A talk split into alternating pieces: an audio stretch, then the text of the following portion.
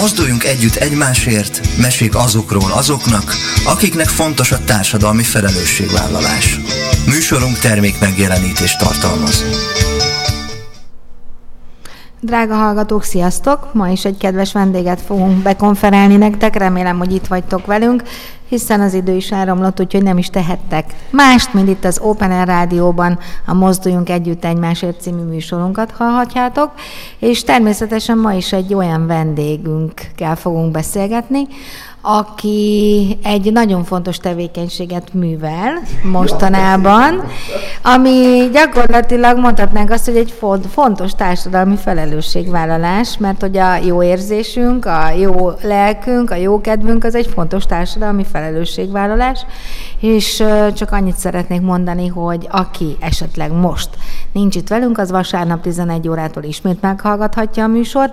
Szeretettel köszöntöm itt a stúdióban testvéremet, Tálos Mónikát és a műszaki kollégát, Cserkuti Pétert, de csapjunk is a lovak közé, és ne felejtsétek el, hogy kérdezhettek kedves vendégünktől az interneten bármikor és bármit, és remélem, hogy fog is erre válaszolni, hogyha jönnek a kérdések, de hát harsonák zengjenek, dobok peregjenek, mert szeretném nektek Uf. bemutatni Lajsz Andrást, és remélem, hogy őt nem Igen. kell bemutatni, mert ő Magyarország és a világ koktélcsászára, koktélkirálya, és egy csomó rekordnak a tulajdonosa, úgyhogy nagyon szépen köszönöm, hogy elfogadtad hát a meghívást. A meghívást Annyit még azért szeretnék ehhez hozzátenni, hogy véletlenek nincsenek, úgyhogy egy kicsi rendezvényen találkoztunk. Bizony, úgyhogy rögtön a, igen, kicsi, úgyhogy egymást rögtön a karmai közé vettük.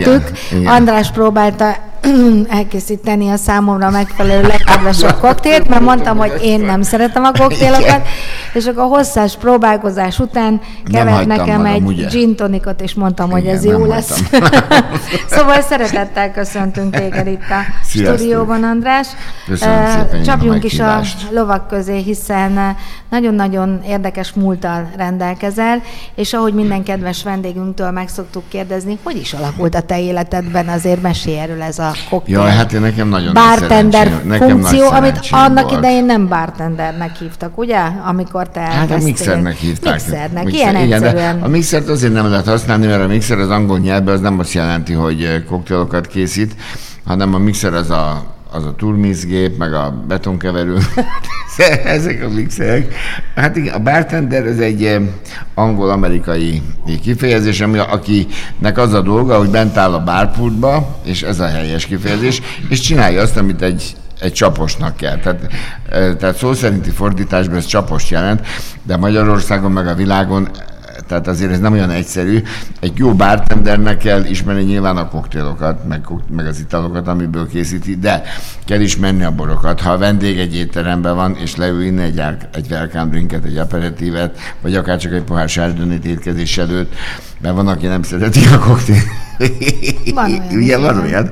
Igen. Akkor esetleg ételt is ajánlhatnak, tehát kell ismerni az ételeket. Ha meg már az ételnét adtunk, kell ismerni a borokat is, mindezt megfűszerezve néhány nyelv ismeretével, és ez egy annyira szép munka, egy annyira szép dolog, hogy nagyon. Tehát maga az, hogy mixer, mint olyan, ez egy nagyon rövid, és nem felel meg a valóságnak ez a kifejezés, mint hogy mixer. Arra emlékszel, hogy életedben mikor volt az az alkalom, amikor vendégnek egy koktélt megkevertél, és hogy mi volt az a koktél? De jó kérdés, ezt még soha nem kérdezték tőlem. Hát euh, nehéz erre visszaemlékezni. Nehéz erre visszaemlékezni. Ha, ha jó, Azt ha hiszem, jó, hogy a Várjál csak, ha jól számolom, akkor ez így ilyen hetvenes évek. hetvenhét Közepén volt. hetvenhat hetvenhét igen. Mert euh, hetvennyolc hetvenkilencben voltam katona, és előtte, mielőtt bevonultam, én akkor végeztem el a Charlie Watch-nak hívták, Kis Károly, nagyon-nagyon szerettem, egy nagy tudású ember volt, ő találta ki a Puszta koktélt. És az ő tanfolyamán végeztem. És, és mi is egy, az a puszta koktél? Mert szerintem sokan nem lehet már nem kapni, tudják. Persze, figyelj, csak a puszta koktél csak... száraz vagy édes tokai szamorodni, barackpálinka és mecsekítóka, ezek közül már a mecsekít ezt nem is gyártják uh-huh. se, pedig uh-huh. nagyon jó fajta volt. Ez és egy ilyen keserű ital volt, nem? Nem, vagy édes, vagy nem. A Aha. mecseki az egy ilyen fűszeres... Uh, Egy fűszeres likőr. Aha, aha. Igen. Na, de ezt már nem is gyártják, de egyébként abban az időben Ugye hát én hetvenegyben kezdtem a szakmámat, abban az időben elmondom, hogyha Magyarországra érkezett egy mondjuk egy német turista, akkor az csikós, gulás, maricska, piroska, juliska, puszta koktél, kész. Ezeket a szavakat tudta, és a puszta koktél az, az minden külföldön beleivódott. Tehát volt egy olyan koktél Magyarországnak, amire méltán lehetnénk büszkék, vagy lehettünk volna büszkék. És fennmaradhatott volna. És nyugodtan fennmaradhatott volna, de nem is bajban, látod, én meg találtam egy másikat helyette, de még ez majd még várat magára. Na, szóval az első koktélt azt úgy készítettem, hogy az italkocsi, az volt egy ilyen italkocsi, és akkor ezzel menni kellett a vendégek között, és akkor ott készítettem egy italt, de hogy ez az ital nem olyan ital volt, mint amiket ma csinálnak, az száz százalék. Ez teljesen biztos.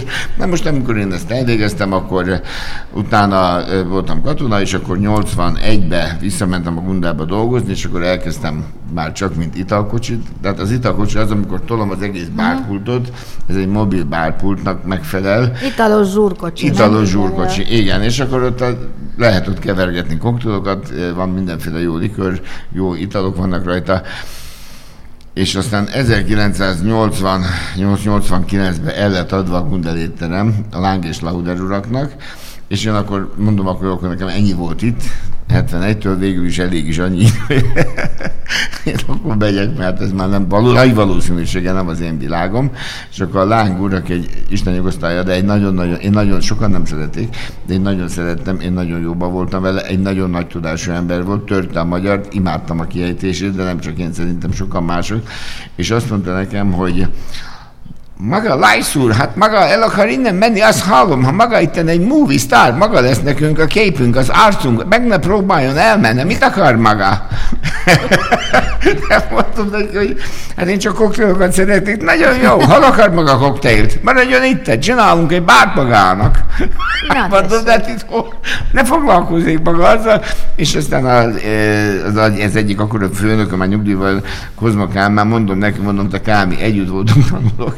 Mondom, az öreg szerinted ezt komolyan gondolja? Hát ezt kérdezd meg tőle. Másnap meg is kérdeztem tőle, hogy ne haragudjon Láng úr, de ezt a bár dolgot, ezt komolyan gondolja, hogy akkor csinálunk egy bárt nekem? Azt mondja, hát hogy ne csinálnánk, menjen oda, azt mondja, ott a két spanyol ember mondja meg nekünk, mit hova akar csinálni, és akkor ezek meg fogják magának csinálni. Na jó van, akkor majd szóljon, ha valami nem stimmel, és akkor ott, ott is hagyott engem. És aztán én ott be is költöztem ott a nagy semmi közepére, és aztán egy olyan gyönyörű bárt csináltak, hogy nagyon sajnos már sincs meg, de az, az a legeslegszebb bár volt a világon. Több oknál fogva, egyrészt tényleg nagyon szép volt, de valami fantasztikus szép volt. Másrészt meg hát életem a legszebb, nem a legszebb, hanem egy nagyon-nagyon szép korszaka azért ott zajlott. Világsztároknak világhírű Paul Kissinger. Ó, oh, olyan. Hát ez, azt, tudod, hogy már száz éves az az ember. Biztos Láng úr, az menne vele riportot csinálni, hogy beszélgetni, ezt tudni szegény. Meg hát nem is tud, nem tudom elsorolni azokat az embereket, akik ott jártak abba a bárba, akik rendszeresen oda jártak. Az a David Hasselhoff, az hmm. állandóan oda járt, az Piña coládát. Ő is hívott kólázat? Kólázat, nem hívott koktél, azt tudod, mit hívott? Piña coládát. A Del Monte ananász, azt tudod, melyik a Del, az ilyen nagyon-nagyon gyönyörű, szép és nagyon jó finom édes ananász. Annak levágtam a tetejét, kivettem a belsejét, a csutkáját, azt nem nyilván, és turmizgébe csináltam nekik friss ananásszal a Piña coládát, nagyon sok rummal, és ez annyira szerette ez a pali, és ez direkt azért jött, mert valaki mondta neki, hogy van itt Pesten, itt volt valahol Európában. Egy amerikaiak azt mondott, hogy ilyen kicsire van a... Tehát semmi, hát nyolcszáz kilométer, mi ezeknek semmi. És akkor ez eljött, és onnantól ez rendszeresen jött. Ez egy, ez egy olyan fantasztikus érzés volt. A királyokat, hercegeket, grófokat, azokat nem is mondom, mert az mindennapos. Figyelj, aki... aki itt volt például a Lauder úr, aki ugye, az, a Lauder család, az nem egy szegény család. Nem. Igen. Igen. Na most a, a, a Lauder úr az unoka, és hát akkor, amikor ezt a Gundelt megvették, akkor ők voltak a világ harmadik leggazdagabb családja. Hát nem, ezt nem tudok kiszámolni azt a pénzt, ami ott, ott van, ugye?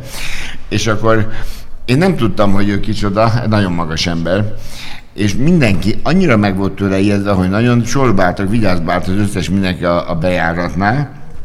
Én tudtam, hogy mi ez a nagy fegyelem, és visszamentem a bárba, csináltam a dolgomat, és nyílt az ajtó, és bejött ez a magas ember.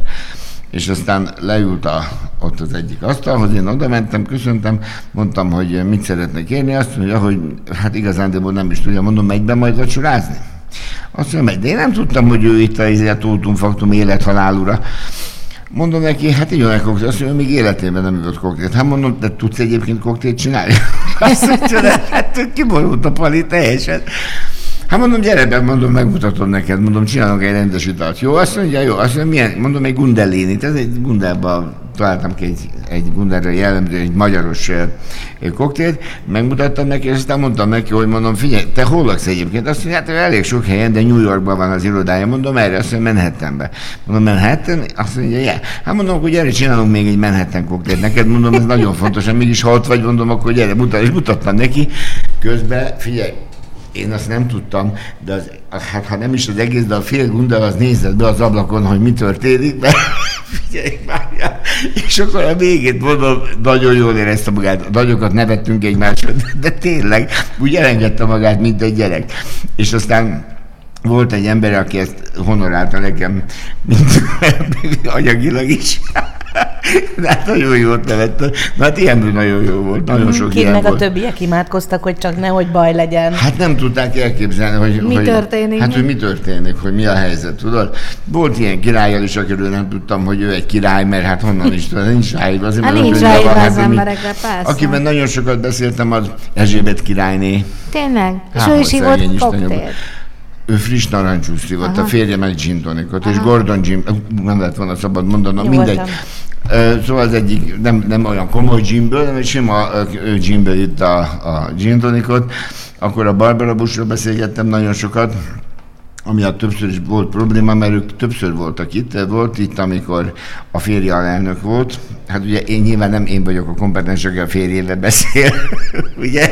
De, hát de mégis. A, de hát igen. De hát a felesége az egy tipikus amerikai pletykás, és mondja, és nyomja. És amikor másodszorra voltak, akkor megismert, nem volt nagy szám, pezsgőt kellett neki kínálni, de és akkor elkezdett mondani, és késett a vacsora jó negyed órát, mert akkor is mindenki teljesen ki volt idegileg. Szóval ilyenek voltak, de ez olyan szép, hát az életemnek azért ez a nagy része, mert ezek az emberek nem mint hogyha ők ö, biológiai teljesen másképp lennének fölépítve, mint bármelyikünk, hanem azért ilyen embereken nagyon ritkán lehet találkozni, és azért ők, azért ezek az emberek nagyon komoly emberek, és a, a világ sorsa múl, múlhat, ugye, ugye rajtuk, és ez nagyon jó dolog, én imádtam csinálni. Hány évig tartott ez a korszakod? Hát hetvenegytől kilencvennégyig. Ah, az szép. De közben be volt zárva azért a Gundel, én közben voltam a, a, a volt, azt most már nyugodtan mondhatom, Duna Intercontinentalba, amit most már megint másképp hívnak, mert közben el lett adva, ott is nekem nagyon szép éveim voltak. Hát ott főleg e, e, színészekkel, Sylvester Stallonnal, fotbalistákkal, Bobicsáton, e, olyan színészekkel találkoztam, akik megint csak legendák. Oliver Reed. Oliver Reed, az a, onnan lehet őt ismerni, hogy a, a három testőrbe, azt hiszem, hogy ő játszott a... E, talán... talán Portos, nem tudom, igen nagy darab pali uh-huh. volt. De ennek nincs is, a lényeg annak, annak van, a, szóval ez egy ivós ember volt, és boxoló volt. Az, az nem baj, hogy iszik valaki, az egy egészséges dolog, ugye hát meg lehet ezt magyarázni, de ez nagyon tudott inni, ez már reggel hétkor már tolta a reggel idél, puff.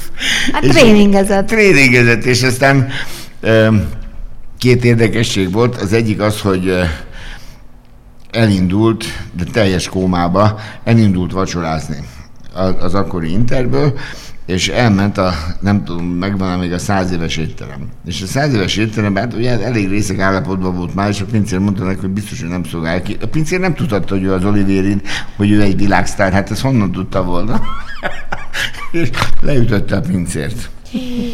Igen, hát erre oda ment a másik pincér, hogy az majd ő leüti az... Igen, de az Oliver Reed nem csak, hogy mondom, ő egy boxoló, boxoló volt velem, mert nagyon azt is lecsavarta, aztán fogta magát, megsértődött, és elít, ott hagyta őket, közben már száz évesből kihívták a rendőrséget, igen, és vissza, visszavett az Interbe, és ott már nem vitték el, hanem ott adtak neki inni, meg kedvesek voltak a rendőröknek, elmagyarázták, hogy mi van, ő elnézésként biztos, hogy elrendezte ezzel a két felszolgálóval, hogy mi a helyzet, és a, a másik érdekesség vele, hogy az egyik felszolgáló, szegény, ő sincs már meg, a Pecol Peti, az meg, hát hogy is mondjam, csak ő meg valószínűleg a Peti félős volt, mert ez is betolt valamit uh-huh. a vacsora előtt, az a biztos, hogy úgy, és is addig ő is félős volt, és azt beszélték meg egymással, hogy gyenge a másik. Aha. És ezt úgy kellene eldönteni, hogyha ők skanderoznának.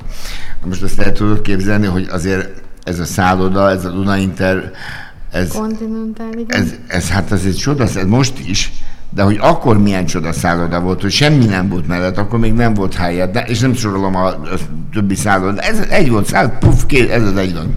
Már olyan, ami aztán tényleg nagyot szól. És kérlek szépen kimentek a, a, az étteremnek a mosdójára, akkor még rendezvú étteremnek hívták, kimentek az étteremnek a mosdójába, lefeküdtek, a, el tudod képzelni? Oliver Reed világhírű színész, mások oda Pecot Peti, aki világhírű pincér, mondjuk így, és szkandaloznak. Hát az Oliver Reed az elég hamar legyobta, nem tudom, minden fogadtak, de, de ezek mind olyan dolgok, hogy, hogy még egyet elmondhatok, vagy már végazadásnak? Nem, dehogy is. Akár könyvet Richard is írhatnál oh, hát az élmény. Van elég sok, van. Richard Burton, Elizabeth Taylor, mentek a foájéba, a foájét, az... Mi a foyer? A foyer, hogyha szent, mögöttem van a Duna, szemben van veled a szálloda, uh-huh. végig van egy üvegfal, és uh-huh. ott van, volt egy folyó, már nem így néz ki, van egy folyosó, ahol végig lehet sétálni, gyönyörködnek a panorámában, de egy nagyon-nagyon szép, uh-huh. belül is, meg hát ez a kilátás, Budapest tényleg nem véletlen a világ egyik legszebb fővárosa, jó? És e, nagyon sok bár volt akkoriban, többek között a Süketnémák bárja. A Süketnémák bárját azt úgy kell elképzelni, hogy teljes csend van a teremben, mert hát miért is lenne kacagás, móka, meg beszélgetés, ha nem tud beszélni szegény, ugye, mert néma. Meg hát ha beszélne és nem hallja, hát szóval igen, szegénykém. És akkor e, ez nem volt érdekes, volt mindig egy zenekar, aki játszott, és ezek fölálltak és táncoltak. Valahogy, de nagyon aranyosak, és olyan megindító volt az egész, de tényleg. És a Richard Burton meg az előzőben tényleg ott laktak a szállodában, és sétáltak, és annyira megdöbbentek, hogy csönd van, szól a, zenek, szól a zenekar, ugye, és táncolnak, és senki nem szól egy szót se, és kérdezték, hogy ez micsoda itt? És mondták neki, hogy micsoda, és minden asztalra, megjegyzem, hogy ez a hetvenes évek eleje, közepe, minden asztalra kért egy üveg francia pezsgőt, és tudtunk nekik minden asztalra adni egy üveg francia pezsgőt. Aztán. Amit ők kértek a vendégeknek, hogy akkor ez minden... hát ez milyen, érted? Hát ez fantasztikus, nem nagy dolog ez. Azt szóval abban az, abba az időben azért nagyon-nagyon sok ilyen dolog volt, és aztán később, ugye hát elkezdtem versenyekre járni, akkor a Gundelba át lett építve, és jöttek a versenyek, megnyertem őket. Az első versenyt azt kilencvenháromban Bécsben beszállták, ezt a legjobb ilyen előadót kaptam, akkor nem nagyon ö, dobálták meg az üvegeket, és nekem volt három vagy négy preparált üvegem, ami már el volt vágva, celluszra volt megragasztva, messziről senki nem látta, uh-huh. és akkor nagyon ügyesen eltörtem az üvegeket, és dobáltam. Na mindegy, szóval ezzel elindultam így föl, akkor mindenki fölkapta a fejét, hogy ki ez a bajuszos hülye gyerek, hát ez ilyet, és akkor Brazíliából kaptam az első meghívást, hogy szeretnék, ha én oda kimennék dolgozni, de én nem mentem ki. Aztán a, a következő komolyabb meghívásom az, az Los Angelesbe volt, kilencvennégyben a foci vé bé döntőjére, hogy az ott, az mondom, menjek, és akkor uh-huh. jó, hát oda azért kimentem. És akkor ott voltam Los Angelesben, voltam Vegasban, bejártam az egész területet, voltam Mexikóba, meg hát nagyon sok gyönyörű, csodálatos helyeken voltam a világ különböző részein úgy versenyezni, mint kísérőnek, mint dolgozni. Tényleg érdemes lenne egy könyvet megjelentetni az életedből, mert fantasztikus. Még nincs vége. Hát az, mert... annak kell könyvet írni, aki, aki már nagyon idős. Hát én még adjad oh. már. Nem ma, vagyok még hetven éves, adjad már. Mai világban már mindenki könyvet írt, belegondolsz. Én még nem akarok. Én arra lennék kíváncsi, hogy esetleg van egy olyan füzeted vagy noteszed, amiben a világhírű művészek, sportolók, előadók esetleg beleírtak neked egy-két gondolatot? Hát nem, én ilyennel nem foglalkoztam sose. De azért nem foglalkoztam, mert ha lehet, hogy tudom, hogy ez egy világhírű művész, vagy valami, vagy valaki, akkor lehet, hogy meg sem merem szólítani. Uh-huh. Bár ez nem hiszem, hogy ez így lett volna, de ez nekem eszembe se jutott. De minden esetre vannak azért képeim.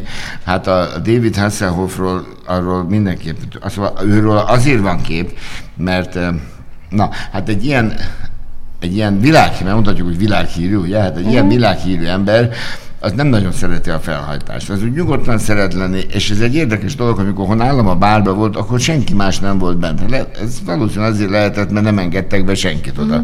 Mert ő nem, nem volt erre az egészre kíváncsi. De ha én kérek tőle egy... egy aláírás, vagy egy közös fotót, akkor annak el lett, szóval olyan, olyan kesernyés íze lett volna. De hogy milyen az élet, szegény Mágó István, hát már ő sincs. Én csak ilyeneket tudok, igen. Ilyen haverjaim vannak, értek, akik már fölülről néznek, fölülről húzgálnak engem, na mindegy. És volt ez a Kifutó című műsor, erre emlékeztek? Igen, a Kifutó elég. Fantasztikus volt, öregem. Az egy olyan jó kis műsor volt, a mostani is nagyon jó, de az akkor, abban az időben ez volt az legelső, a leges-leges-legelső olyan könnyű zenei válogató, tehetségkutató, amely szerintem nagyon jó volt. Lehet, hogy azért, mert én is ott voltam, nekem ott föl volt állítva egy bárpult. És képzeld el, hogy én nem, mindig meg volt hívva egy világsztár, aki énekelt. Az történt, hogy mondja a Vágó István, ez jön, igen, és most, tadadám, David Hasselhoff, bejött a David Hasselhoff, hát én szemben voltam a bejárattal, meglátott engem a köpegezet, igen, én meg őt, hát ő is meglepődött, én is meglepődtem, és van neki egy száma, a, aminek én nem tudom a nevét, de a refrény az egy nagyon egyszerű volt, most nem is akarnám én elénekelni, mert az is furcsa lenne, hanem az történt, hogy oda jött, és a ref, odaadta nekem a mikrofont, megfogta a sékert, én énekeltem a refrént, ő meg készítette a koktélt. Na most akkor, akik ott voltak, ez a négyszázhetven darab fotós, ettől mindenki csatogtatta a gépet, és akkor ott én így jártam, és így voltam a a Bush elnökkel is, aki nem, én kértem, hogy hát nem lehet ilyet mondani egy ilyen világhírű embernek, hogy csináljunk már közös képet, haver, vagy mit mondasz ja. neki? Ja. Georgie. És lehet, hogy not everything igen volt. We make together a nice picture. Ezt hogy mondod? Csak lehet, hogy a bodyguardjai jutott meg volna fejre. Olyan taslítottak, hogy erre tudok. Hát őleve van, és de, az, érted ezt, hogy oda jön hozzám a pal, és akkor odaadja a mikrofont, és akkor ő meg csinálja a koktélt. Uh-huh. Hát ez kész, nem? Ez milyen nagy, ez jó, csoda jó dolog, ez igen. Hát és aztán tovább ment az én életem, csináltam a koktélokat, egyszer csak elkövetkezett az a kétezres év. Előtte én azért már ott voltam én a dobogón elégszer, uh-huh. elég jó helyeken végeztem, Magyarországon többször, huszonegy darab kupát nyertem, a világbajnokságon Szingapurban kétezres szingapúri világbajnokságon harmadik lettem, száraz koktél kategóriában, egy hajszálom múlott. Száraz koktél? Száraz, az nem, nem mindegy. Száraz koktél? Hát az, hogy száraz maga az ital. Ja, értem, az ital száraz, tehát hogy nem, nem, nem úgy ért vagy nedves, vagy figyelj, száraz. Azért múlott nem, egy hajszál, én elmondom neked. Én egy olyan, olyan italt találtam ki, aminek a, a leve, ez egy koktél, nyolc centilitert kellett csinálni, aminek a leve az frissen préselt, északi-sarki áfonya volt. Aha. Én nem gondoltam, hogy benne leszek a, a legjobb tízbe, vagy tizenkettőbe, nem uh-huh. a legjobb ötbe, vagy négybe, vagy háromba. És én ezért vettem egy pár kilót, nem volt olcsó az sem. És aztán jöttek, és akkor jöttek, és jöttek, és jöttek, megint bemondták, hogy András Lajsz Hungary, és mert ez olyan, mint a sport, tudod, hogy itt hogy vannak a, az elődöntők, ott jó sokan, ez háromszáz ö, versenyzőről beszélek, és aztán minden országnak a legjobbjai mennek, tehát nem piti a mezőny. És akkor azt tudom, hogy az első körbe, amikor be, már csak hárman voltunk, akkor még volt nekem ez az áfonyám, és nyomtam és pittam egy présgépet magammal, de amikor a második körbe kerültem, hogy tehát gyakorlatilag az utolsó körben tizenegy darab egyforma koktélt kellett megcsinálnom, és nekem már nem volt annyi áfolyam, és fekete ribizlivel helyettesítettem, ami merőben más. Hát így aztán én így harmadik lettem, de ettől függetlenül ugyanúgy éreztem magam, mint ha megnyertem volna, és akkor engem azt hiszem, hogy a szakmai világ az én szakmámon belül, ott mindenki engem szeretett, és én mindenkivel jó voltam, és mindegy, hogy Isztambulba mentem, mindegy, hogy Rómába mentem, mindegy, mindegy hogy Jamaikába, ott mindenkivel jobban voltam, és mindenhol szerettek engem, és ez olyan jó érzés volt. A, az egyik gondeles kollégám, mondhatom azt, hogy talán tanítványom, a Dobos Gabi, ő nem hallgatja most, elment Innsbruckba síelni a haverjaival. Uh-huh. És mondta nekik a bármixer, hogy magyarok, igen, azt mondja, hogy nem ismertek egy bajuszos, azt mondja, de azt mondja, együtt dolgozunk a Gundelban, az az, hogy a Gundel, na azt mondja, szóval az egy, engem úgy ismertek abban az időben, de ez a kétezres év Szingapúrban, ez engem annyira ö, meghatott, és annyira megszállt engem valami, hogy már jóisten nem szabad kísérteni, hogyha én már ennyit nyertem, akkor én nekem már ezt nem kell, mert biztos, hogy akkor kell abba hagyni, amikor ott vagy a csúcson, de nem akkor kell abba hagyni ah. valamit, nem kell erőltetni, ott vannak a fiatalok, hadd menjenek ezek is. Uh-huh. És akkor én azt mondtam magamban, na jó, puf, akkor én most ezt abba hagyom a versenyzést, és mostantól kezdve tanítani fogok, és egy jó barátommal, a Tóth Gézával elkezdtem én tanítani, a saját mixeriskolánk volt, fantasztikusan működött, és jelen pillanatban a Gundel Károly idegenforgalmi és turisztikai és vendéglátóipari technikumban uh-huh. oktatok, amit nem én találtam ki, de nagyon büszke voltam rá, tűnik, én ott kezdtem tanulónak. Uh-huh. És, az alma máterba visszamentél. Most mondd meg. Hát ez csuda. Te mm. semmire nem változott a súlyban. Semmire nem változott. Mert hogy akartam közben azt is megkérdezni, hogy az italok terén változott valami a hetvenes évektől. Mi változott az a ital, mostan? Az fogyasztási ital... szokások azok változtak, igen. A koktélok megint csak változtak. Vannak trendek, az alapanyagok azok csak minimálisan tudnak változni, mert az adott. Ez ugyanaz, hogy tudod, megvannak a régi dolgok. Na most a régi dolgokat nem szabad elengedni.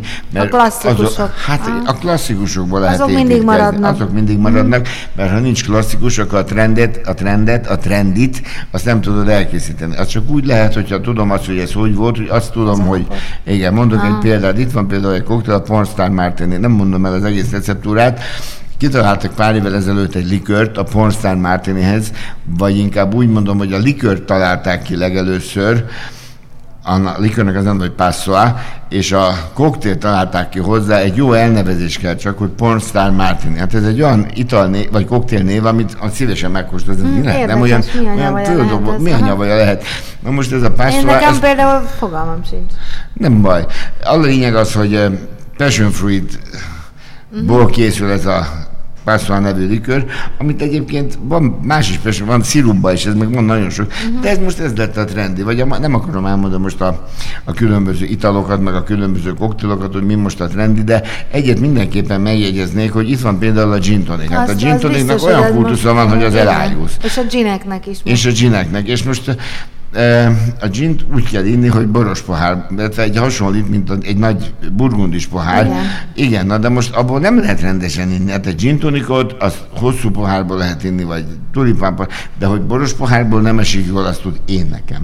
Mert hogy a gin tonic az attól gin tonic, hogy gin teszünk bele, jeget meg tonicot teszünk bele, nem lájmot, teszünk bele citrommal, és a citromnak van egy kellemes illata, és szívószállal meg, megiszunk, ugye, elszűrcsögetjük. De egy boros pohárból én nekem, én tudom, hogy ez a trendől teleteszünk mindenféle, úgy hívják ezt, hogy leofilizált gyümölcsök, amiből ki, ez a száraz valamit. Én azt se szeretem, de az nem baj. Én, vagy boróka magot raknak még bele. Mindenfélét raknak bele, és tele van piros, kék, sárga, zöld, mindenféle dolog. Sőt, borsot is, nem? Mindent tesztek, jaj Istenem.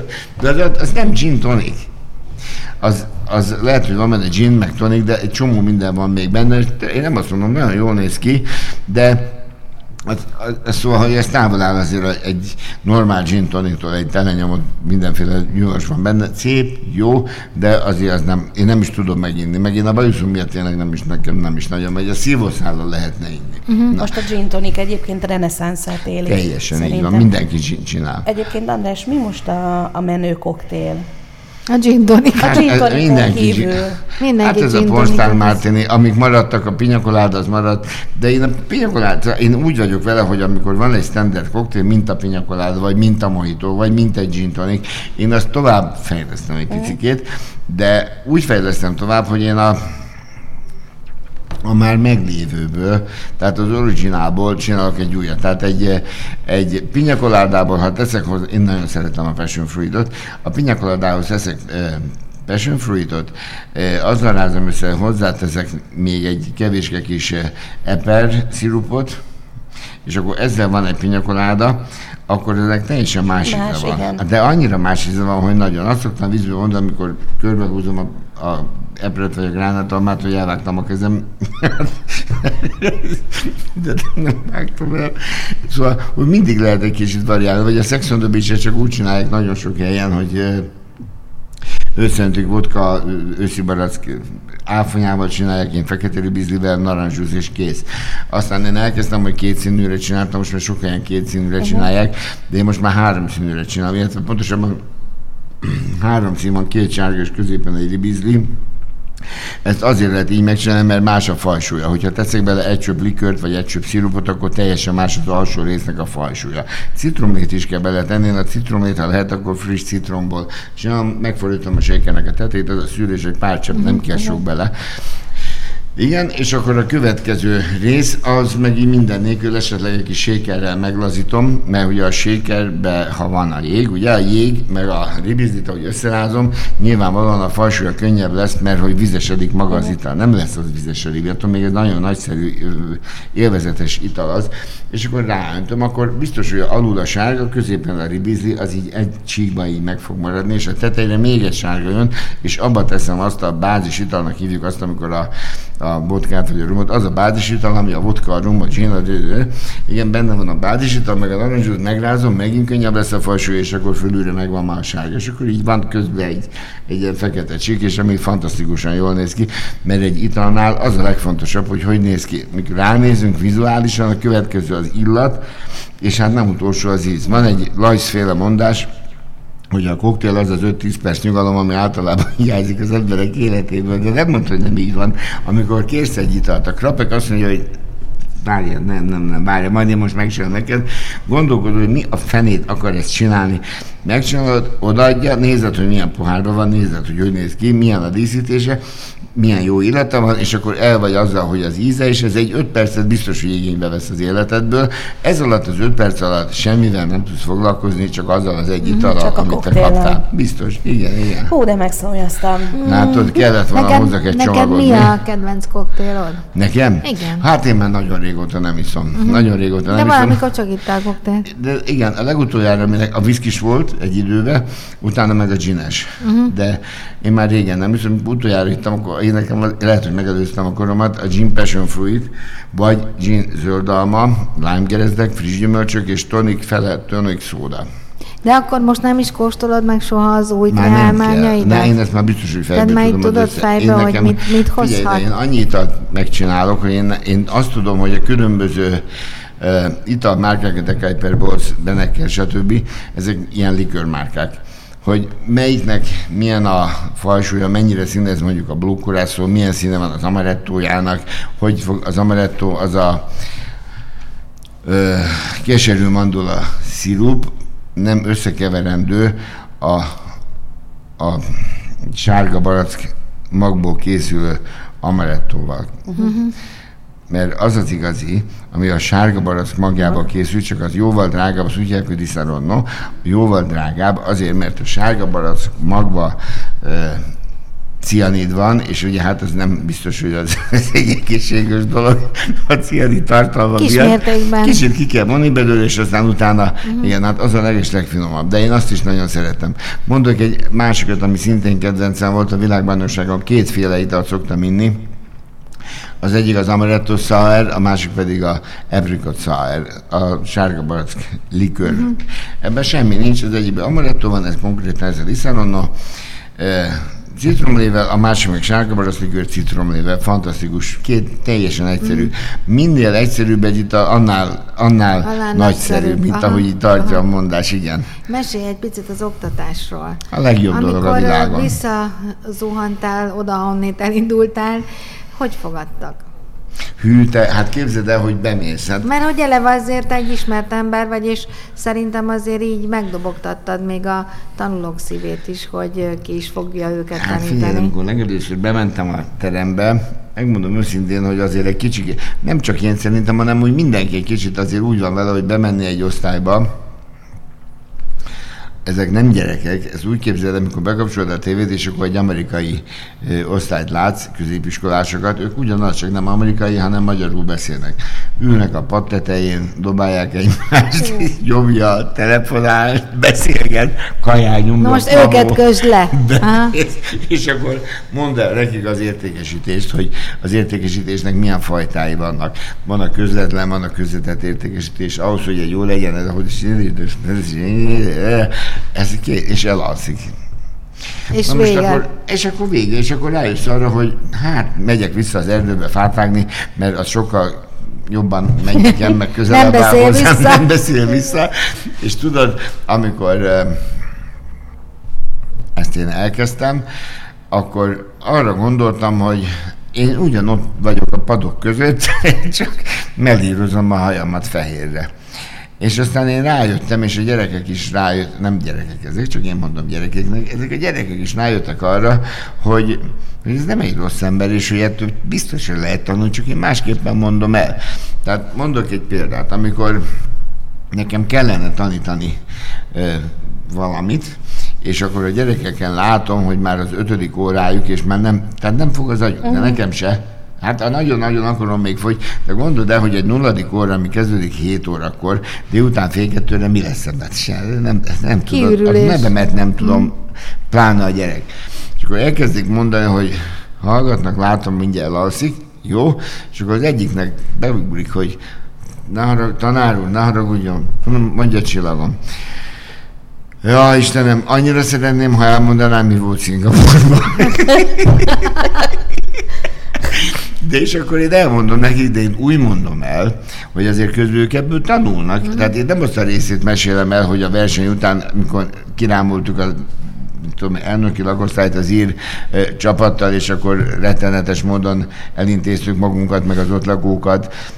Szóval én, nem ezt, én azt mondom nekik, hogy amikor az utolsó kör van, és ezt élvezetesen is el lehet mesélni, és akkor már, tíz, akkor már tizenkét egyforma pohár van, de amikor fölteszed a koktélos parat, ami hat-nyolc centiliter alapanyagú, és az úgy el kell mosni, hogy azon is makulátlannak kell lenni, nem szabad sorbának lenni, és nem így teszed ki, hanem így teszed ki, mert ahogy öntöd az italt, így fogod önteni az italt, és akkor nem fogod meg, hanem azért kell a két csipesz, hogy a cesztet, amit tudjátok, hogy mi a ceszt, ugye? Hát először mit csinálunk, levágjuk a cesztet, az a héja a citrusféléknek. Ez a, bocsánat, az a píl. A pílből csináljuk a cesztet, amikor fogjuk és kicsavarjuk, és a, az ebben lévő illó olajokat rápermetezzük az ital tetejére, mert ezt is meg kell nekik tanulni. De ha én így mondom el nekik, hogy mi volt Szingapurban, meg egyébként csak imádjuk semmi, akkor ez biztos, hogy meg fog bennük aha, maradni. Mondok még egy példát. E, nem gondolom, hogy a világnak van olyan része, ahol a, a gyerekek rögtön ötös dolgozatot írnak. Én ezt úgy csinálom, hogy iratok velük egy dolgozatot, ami mindenkinek egyes, az ezer százalék. Hát tudsz úgy kérdezni, nem? De meg kell tanulni. Figyelj, vannak olyan anyagok, vannak olyan dolgok, amit meg kell tanulni. Meg kell tanulni például Magyarország borvidékeit. Hát ma egy vendéglátósnak, vagy egy turisztikai szakembernek, azt tudni kell, alap, hát, hogy, hogy, hova, hogy, hogy én most hova fogok elmenni, hogy én Tokajba megyek, hogy milyen bor van, hogy Tokajban nem fogok olyan bor kapni, mint Villányban, vagy az onnan nem messze lévő eh, Szexárdon. De olyat se fogok kapni, amit az Alföldön csinálnak, ugye? Ezeket meg kell nekik tanulni. Hát egyik se tudta nyilvánvalóan.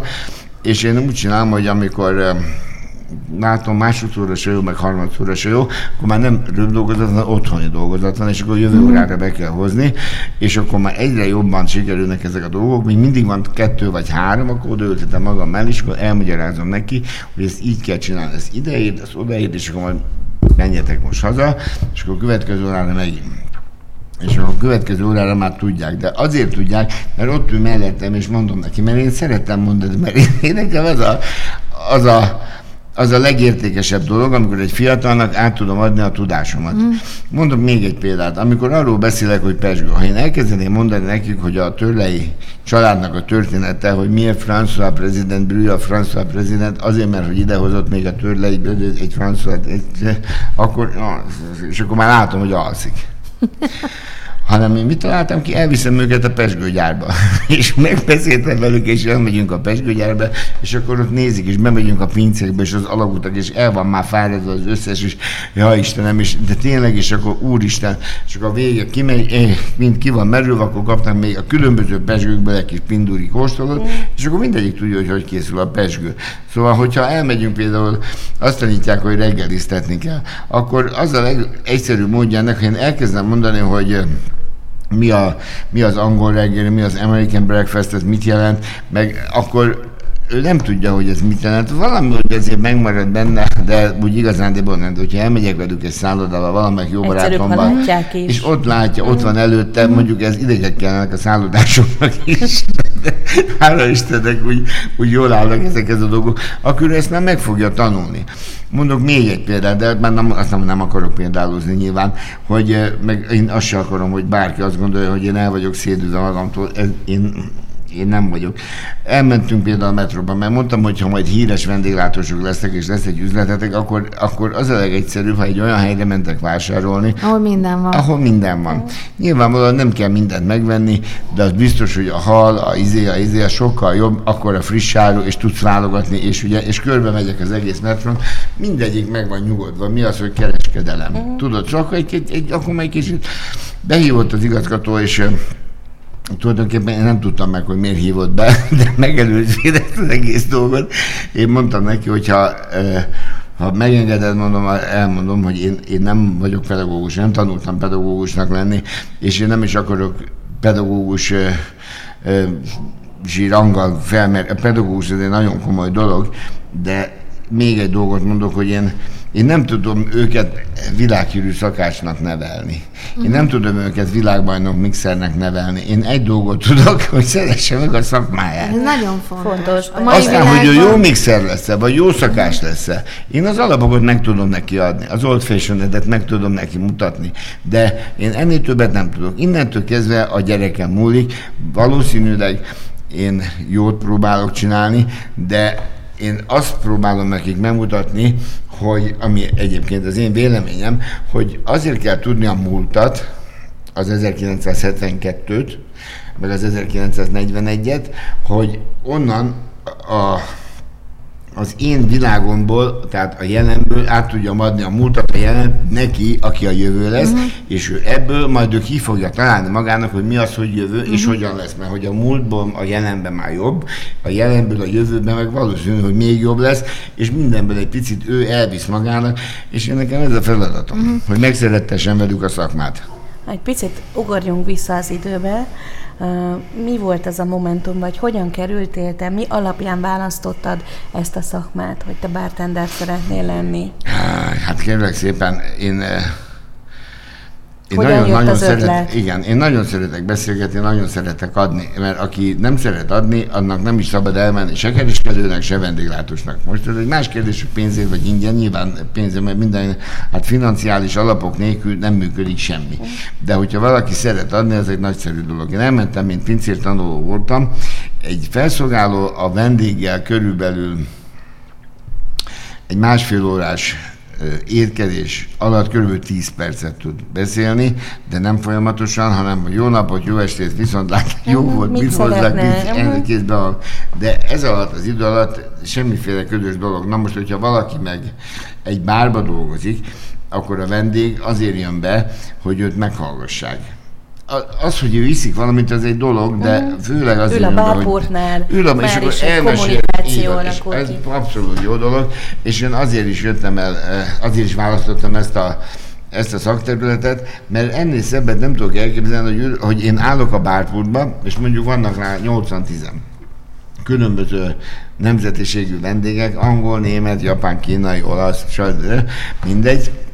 És egyszerre tudsz velük kommunikálni különböző nyelveken, és az ő vendége, vagy az én vendégem az olyan, úgy érzi magát, hogy ez a világ legjobb helye, hogy az ő anyanyelvén meg tudom kérdezni, hogy hogy volt, mit volt, merre volt, hol lakik, milyen, mit szól hozzá, volt-e már itt, ide menjen, oda menjen, evett, ivott, mit szeretne, van asztalfoglalás, vagy már túl van a vacsorán, kérek konyakot, mert ja Istenem, és akkor rögtön a pletyi, és mindenki boldog.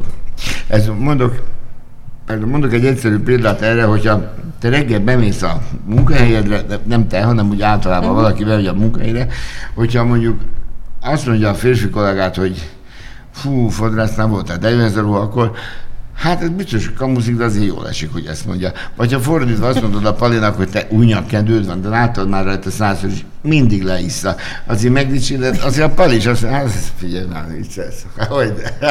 És már jó a napja, tudod. Ha megkérdezed, hogy kérsz egy kávét, nagyon sok helyen, nagyon sok munkahelyen, eh, irodaházakban, szintenként van kávéfőzőgép, ami azért van, hogy ő menjen és ő igyon kávét magának.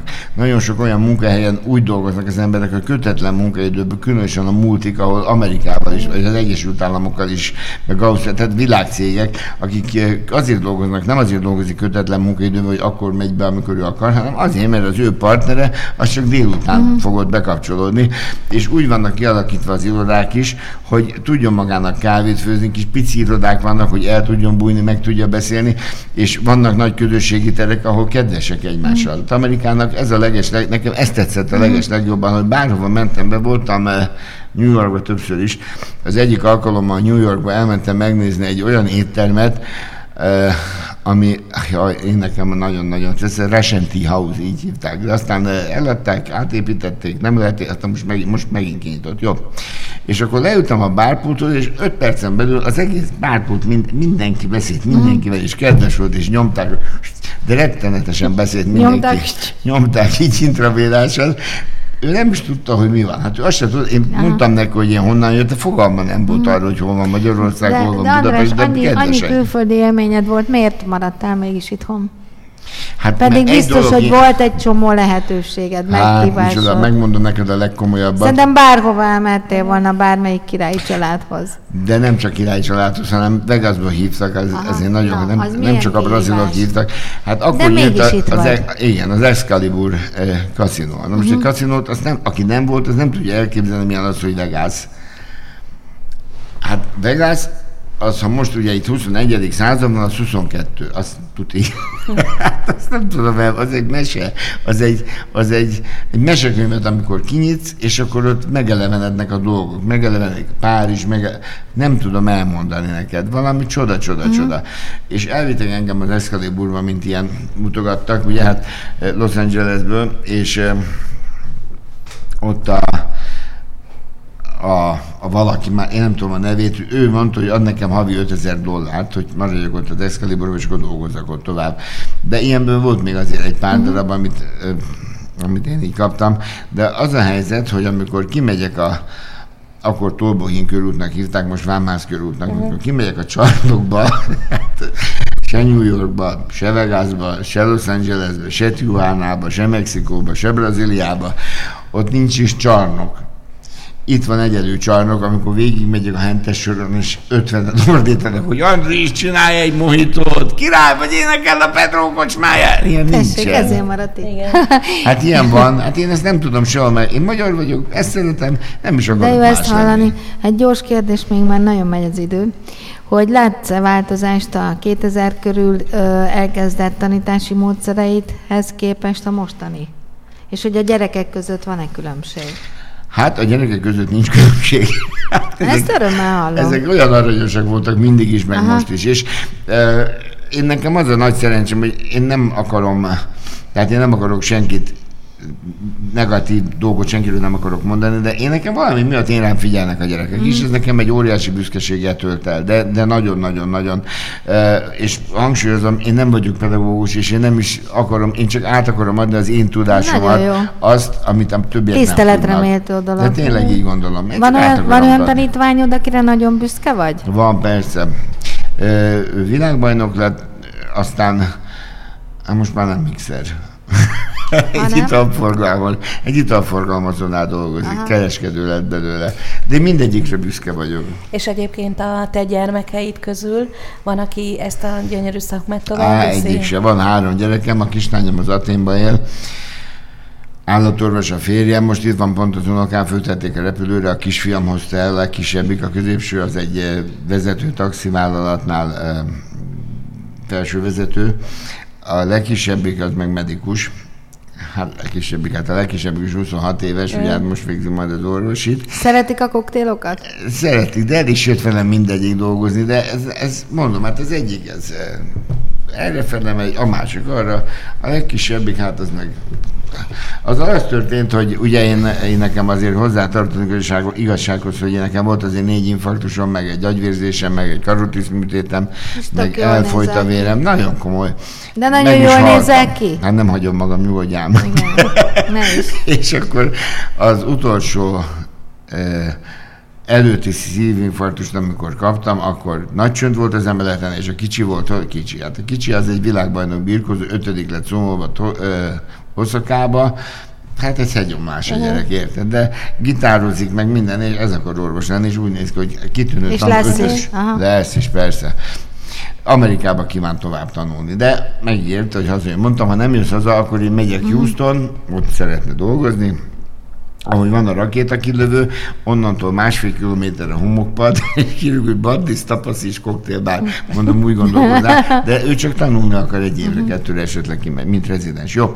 És uh, elég az hozzá, hogy fölkapott Levit, A, az ügyeletre, az ügyeletes már nem is nagyon beszélgetett velem, hanem mindjárt hívta ki a mentőket, és akkor mondta a gyerek, hogy én orvos leszek, és hogy kardiológus. Azt a... És mondtam meg, hogy ez miért pont kardiológus, és akkor nekem rögtön nem állt össze, pedig gondolhattam volna. Azt mondta, hogy azért, mert hogyha itthon van megint valamilyen szívdolgot, csak fölteszlek a konyhaasztalra, apa... És már gyerünk, ez van humorérzéke. Még gyorsan azért a terveidről uh-huh. beszéljünk egy kicsit, mert megosztottál velünk egy nagyszerű ötletet. Hát igen. És, és ezt nem szeretném, hogyha ebből a műsorból kimaradna, úgyhogy rajta.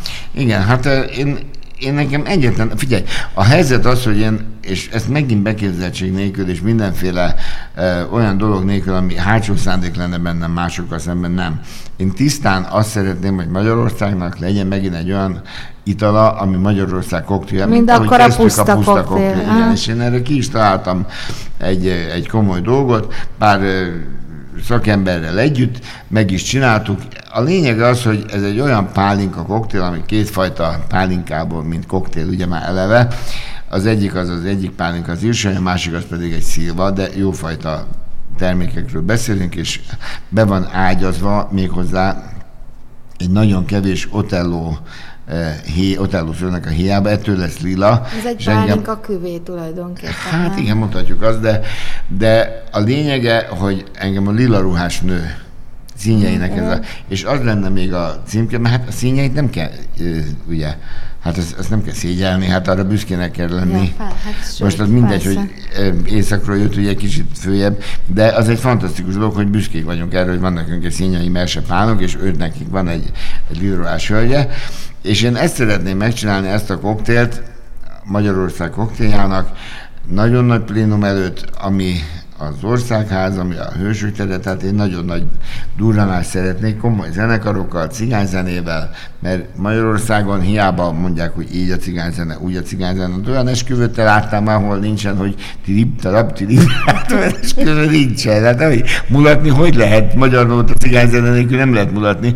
Egy jazzzenekar, cigányzene, tánzenekar, és akkor megcsinálnék terveim szerint egy ezer koktélt, nyilván segítőkkel, és utána meg még egy pár sátot, mindenképpen egy pár sátot, és akkor egy nagy népünnepét. Na, ez az én tervem, és akkor ha ez Tánc megvan, akkor több, akkor több, több Guinness rekordot én már nem csinálok. Igen, és ezt úgy képzeld el, mint ahogy a Magyarország tortája a választás, pontosan. Valami nemzeti ünneppel össze, pontosan. Kovácsolva, amire és amire büszkék lehetünk, és a torta mellé mindenképpen jár egy koktél, én azt gondolom. De, de hát a pálinka, hát ez pálinka, ez persze, hát persze. Hogyne pálinka koktél. Igen. Guinness rekordot említetted, azért erről még beszélgessünk egy picit. Ja, hát erről. Az csak egy fél Guinness rekord volt, figyelj ide, az egyébként sikerült, de aztán nem mindegy. Én nem, én nem szoktam ilyen, tehát én nem, nem hivalkodok ilyen rangokkal, meg hogy nekem ez van, meg az van, tényleg nem. De a helyzet az, hogy ez úgy jött ez a Guinness rekord, hogy beszélgettem egy, egy ilyen szakmai társaságban, és akkor mondták, hogy a, a nem jut eszembe a neve a krapeknak, ez egy portugál mixer fiú, aki megcsinálta egy óra alatt hetven valahány darab különböző koktélt. Uh-huh. Hát mondom, te, hát hogyha mondom, én egy óra alatt hetven koktélt csinálok, hát engem biztos, hogy ott meg is lincsálnak a vendégek, vagy agyonvernek, vagy hát nagyon, hát az nem, ezt így kell csinálni, és kész. Mm. És aztán mondta, ott volt az egyik amerikai, vezető amerikai eh, pohár cégnek a, a kereskedelmi igazgatója, és ő mondja, hogy, hogy azt mondja, hát te mennyit tudnál megcsinálni?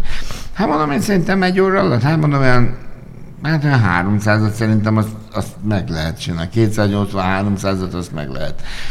Hát azt mondja, ő meg azt nem hiszi el. És akkor fogadtunk, és mondtam neki, hogy egy kérésem van, hogy akkor hozd a poharakat. Azt mondja, jó, rendben van, és kimentünk a bánkítóhoz, azt uh-huh. hiszem. És akkor ott volt jazzzenekar, koncertek voltak, és addig, amíg játszott a zenekar, én gyorsan megcsináltam ezt a kétszáz-valahány koktélt, de nem tudtam mind megcsinálni, mert ez az amerikai pali, ez nem hitte el nekem, hogy ezt meg lehet csinálni. És nem is jutott egy poharat. És aztán, amikor megcsináltam, amikor az utolsó pohár is elfogyott, akkor megfogtam a sékert, és bedobtam a tóba. És képzeljétek el, hogy egy fiat fogtam, és elhajtottam, úgy sékerestől egyébben, nem tudtam mibe kijönteni. Elhajtottam. A sékernek három része van, és azért elég, tehát egy jó minőségű séker, azért ez zár. Ez nem lehet, hogy leessen, meg lötyögjön, mert akkor mindenki csupa minden lenne. Uh-huh. És volt egy fiatal ember, aki beugrott a tóba, és megtalálta, és kihozta a sékert. Utána, meg így levezetésnek, ez az ezres szám, ez úgy látszik, vonzódik hozzám, egy ezer darab szerelmi bájta sátot csináltam meg. A sát az egy lövés, tehát ez körülbelül fél deci, és a gyors ezer darabot is nagyon nagy sikerem volt, mindenki szerelmes lett, mindenkiben tapsoltak, a polgármester asszony az leült később. De nagyon-nagyon jól sikerült. Hát ez is arról szól, hogy sok ember, jamboree, szól a zene, táncolunk, énekelünk, és nem foglalkozunk azzal, hogy esetlegesen van még négy darab csekk, amit nem uh-huh. fizettünk be, mert nem kell azzal. Mi az, ami felbosszant? A közöny. Uh-huh. Az nagyon, az engem annyira... Hát amikor valaki... Eh, mondok egy példát. Amikor eh, rossz gyógyszert kaptam, mert hogy én kétfajta vérhigítót szedek, pontosan emiatt a dolgok miatt, ami van ez az egészségügyi problémám, eh, és ez a rossz gyógyszer, mindegy, hogy kiadta, egyszerűen elkezdtem belül vérezni, és gyakorlatilag elfolyt a vérem. Azt el tudod képzelni, hogy milyen. Ezt nem tudtam, hogy mitől van, és ráadásul nem ment a lift. Itt laktam bent akkor a Pozsonyi úttól nem messze, Lipótvárosban, és szinte kúszva mentem le a másodikig, és akkor elkezdtem dörömbölni egy ajtón, és egy hölgy nyitotta ki az ajtót, így, és volt egy rács az ajtó előtt, mm. tudod, ilyen bérházak, és azt mondja nekem, hogy úristen, maga már délelőtt tizenegykor be van rúgva, érted, hogy mindenkinek, senkinek nem jut az eszébe, hogy lehet, hogy ennek az embernek segítenie kell, vagy nem kell segíteni. Hát ez, ez az, ami engem meg fölbosszant. Tudod, amikor tudna az ember segíteni önzetlenül másokon, csak annyi kellett volna, hogy telefon, hogy hívjuk ki a mentőket, hogy mi van a palival, de nem. Meg még olyanokat szoktam csinálni, hogyha van egy-egy rendezvényben, tudom, hogy ez tilos, és nem is szabad ilyet elmondani. Mikor maradt múltkor egy ilyen, hát egy ilyen húsz-harminc rántott, akkor e, be akartam menni egy idősök otthonába, de mondták, hogy nem szabad elfogadni, mert valami papír, á en té es, vagy valami. Esküszöm neked, a harmadik, a, az, a harmadik helyen fogadták el. Mondtam, hogy én megígérem, hogy nem jelentem föl őket, de mondom, nem jól jön, mondom, most lett kész. Milánói borda volt, azt hiszem. Hát tudod, rendezvényen vége, van fogtam, és hát most nem fogom kidobni. Igen, kaját nem dobunk ki. Nem lehet. Hát főleg, amikor annyian éheznek Magyarországon, kaját nem dobunk ki. Hát ez az, ami engem fölbosszant, hogy a közöny. András, nagyon szépen köszönjük, hogy ma itt voltál. Jaj, hát én köszönöm. Nagyon-nagyon gyorsan elment ez az egy óra, és nagyon, nagyon sok érdekes és klassz dolgot tudtunk meg rólad, illetve az életedről. Ne felejtsétek el, kedves hallgatóink, hogy jövő héten kedden fél öttől fél hatig ismét itt leszünk veletek, a Mozduljunk Együtt Egymásért műsorunkban. Köszönjük szépen. Én köszönöm egy nektek meg a hallgatók. Egy búcsú koktél, mi? Egy búcsú mondat. Egy búcsú koktél András volt. Egy búcsú koktélt elmondok, Andrásféle. Az a neve az italnak, amit én szoktam inni nyáron, de meg is kérdezik, hogy is mi a neve? Mondom, amit én szoktam inni nyáron. Azért adtam neki ezt a nevet, ezt nem fogom elfelejteni. Ez long drinkes pohárban négy-hat centiliter gin, egy öntet passion fruit szirup, két gerez lime, sok jég, és a fele tonik, fele szóda. Ezt azt hiszem említettem, és díszítésnek pedig fizalis. Na, ez egy nagyon Ez korszerű. Egy teljesen jó nyári koktél. És, és, és ha lehetne tört csináljuk, mert sokan tört dolgoznak a nyáron, de annak a az a rossz, hogy a nagy negyven fok melegben pillanatok alatt elolvad. És akkor vizesedik az ital. Uh-huh. De lehet, hogy sokan marketingfogásból csinálják ezt, nem? Minél vizesebb legyen, milyen nem? Már, hogy... Hát szar. Mm. Na, maradjunk ebben. Igen. Hát akkor, köszönöm András, szépen. Köszönjük, hogy itt köszönjük. Sziasztok. Köszönöm, sziasztok.